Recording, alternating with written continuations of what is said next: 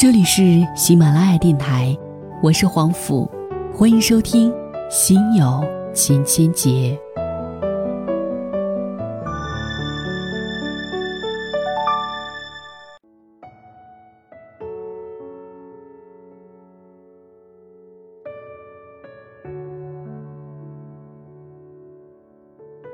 各位晚上好，夜晚时分收听这些暖心故事。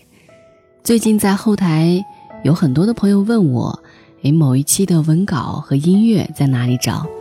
那么在此呢，统一告诉大家的是，只要关注到我的订阅号“黄甫”，就可以找到了。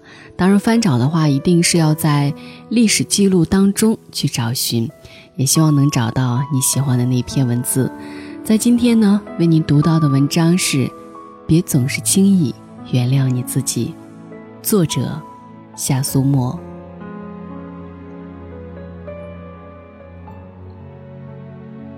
周末在外闲逛，在广场看到一位衣着时尚的老人在陪着孩子玩耍。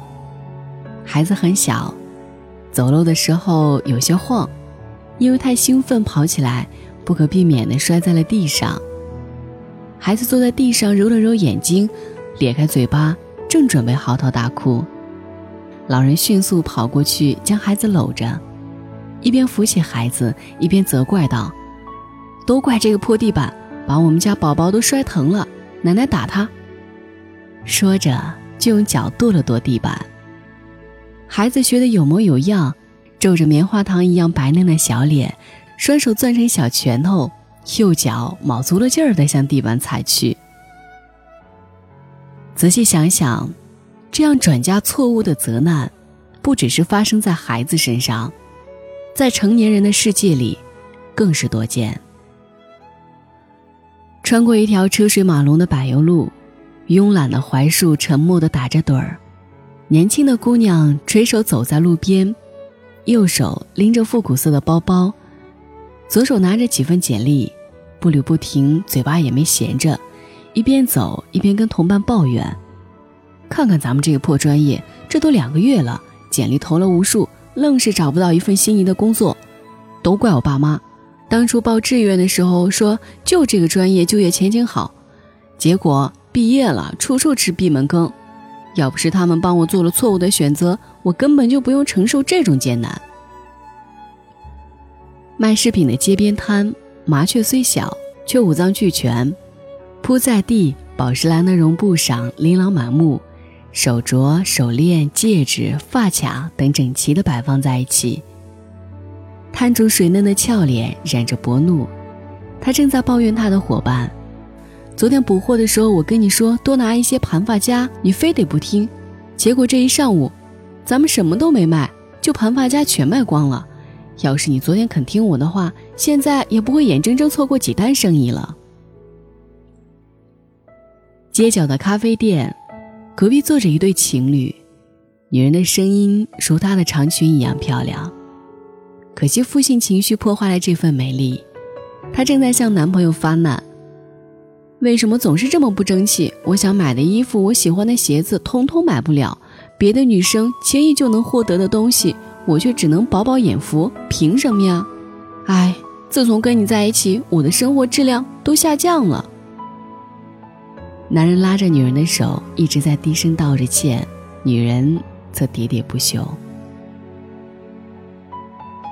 你没有过上你想要的生活，于是，你就按照你生活的去想，将自身的错毫无道理的归咎出去。既然对专业的选择不够满意，感觉就业前景一片惨淡，学校转专业申请的考场上，为什么没有你的身影？弥补不足的选专业课上，也未见过你埋头苦读。读高中的时候，你可以怪罪父母选了一所烂学校，但是大学毕业的你，依然只知道怪罪，也只能怪罪自己。因为在这么漫长的日子里，你没有为生命注入新的东西。如果对生活的规划那么笃定，遇见前路光芒万丈，认定盘发夹就是比其他首饰热销。在遇到反对意见的时候，为什么不见你据理力争？车走车路，马走马路，理性分析是聪明人的砝码。敢想也敢做，是强者的秘籍。你这个有砝码的聪明人，做了思想的巨人，行动的矮子，事后最该埋怨的，难道不该是你自己吗？那位埋怨爱情降低了生活质量的姑娘，你要知道，认同最基本的层次，就是实体事物认同。既然把你的欲望投注在幻影里，就该做好幻影随时破灭的心理准备。个体的独立表现在清醒而自知。始终知道自己该做什么。爱人可以信赖，而不能依赖。向往果实的丰盛，就会粒粒皆辛苦的去播种。安全感在你自己手里。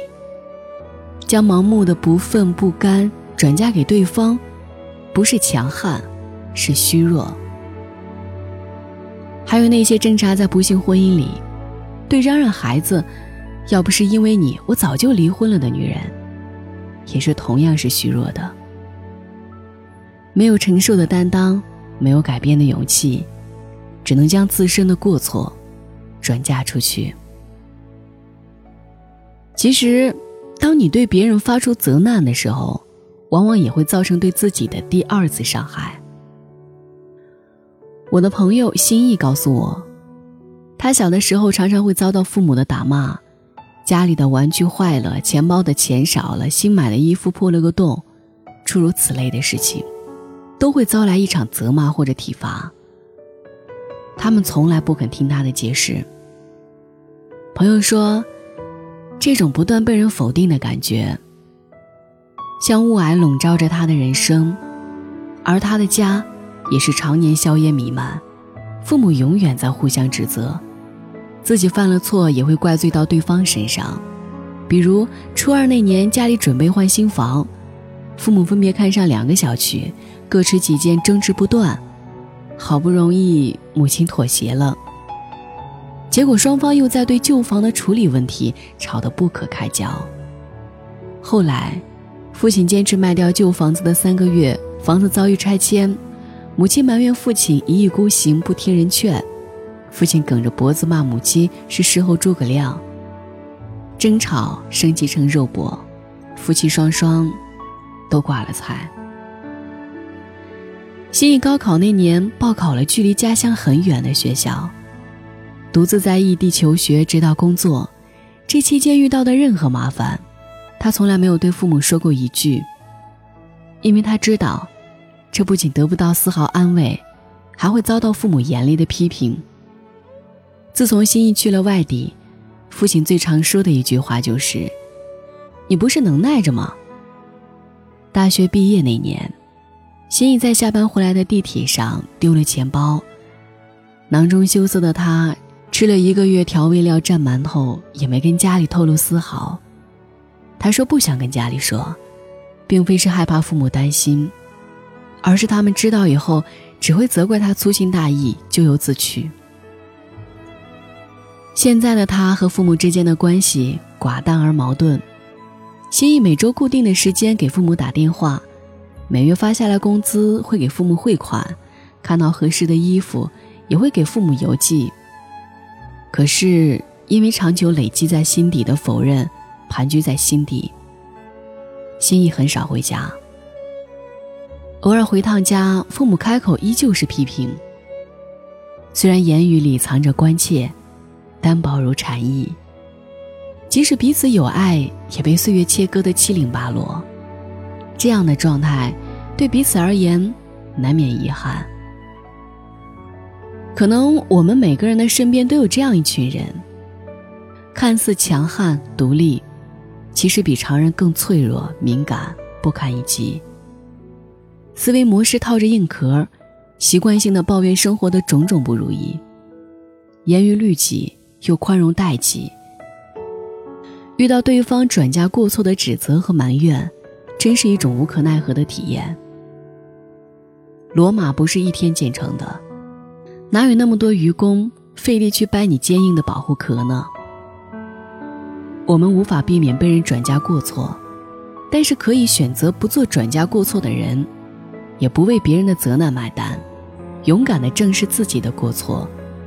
比转嫁错误于无辜的人更容易获得尊重和幸福。而且，如果一件事你只是一味的躲避，没有勇敢的去解决掉，它会辗转反侧的再次席卷而来。生活是严厉而古板的，它会让你一次一次为相同的过错买单，直到你学会正视它，解决它。去年长假，心意和朋友聚会回来摔伤了腿。深夜里，父亲背着他跑去路边打车，母亲紧跟在他们身后，在医院办手续做检查。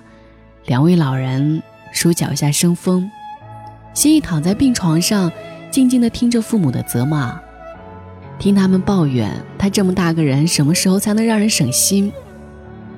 第一次。没有皱起眉头，心底反而涌出莫名的幸福。父母依旧爱互相指责，也习惯对心意发出责难。如今，他都一笑而过。有些障碍，唯有跨越它，你才能安心往前走。纪伯伦说过：“我的心灵告诫我，他教我不要因一个赞颂而得意。”不要因一个责难而忧伤。在心灵告诫我之前，我一直怀疑自己劳动的价值和品级。直到今日，为他们派来一位保养者或诋毁者。可是现在，我已明白，树木春天开花，夏天结果，并不期盼赞扬；秋天落叶，冬天凋零，并不害怕责难。不转嫁自己的错误。也不惧别人的责难，悲伤了，就抱抱自己；犯错了，也别轻易原谅自己。愿我们身边的每个人，善者得乐。晚安。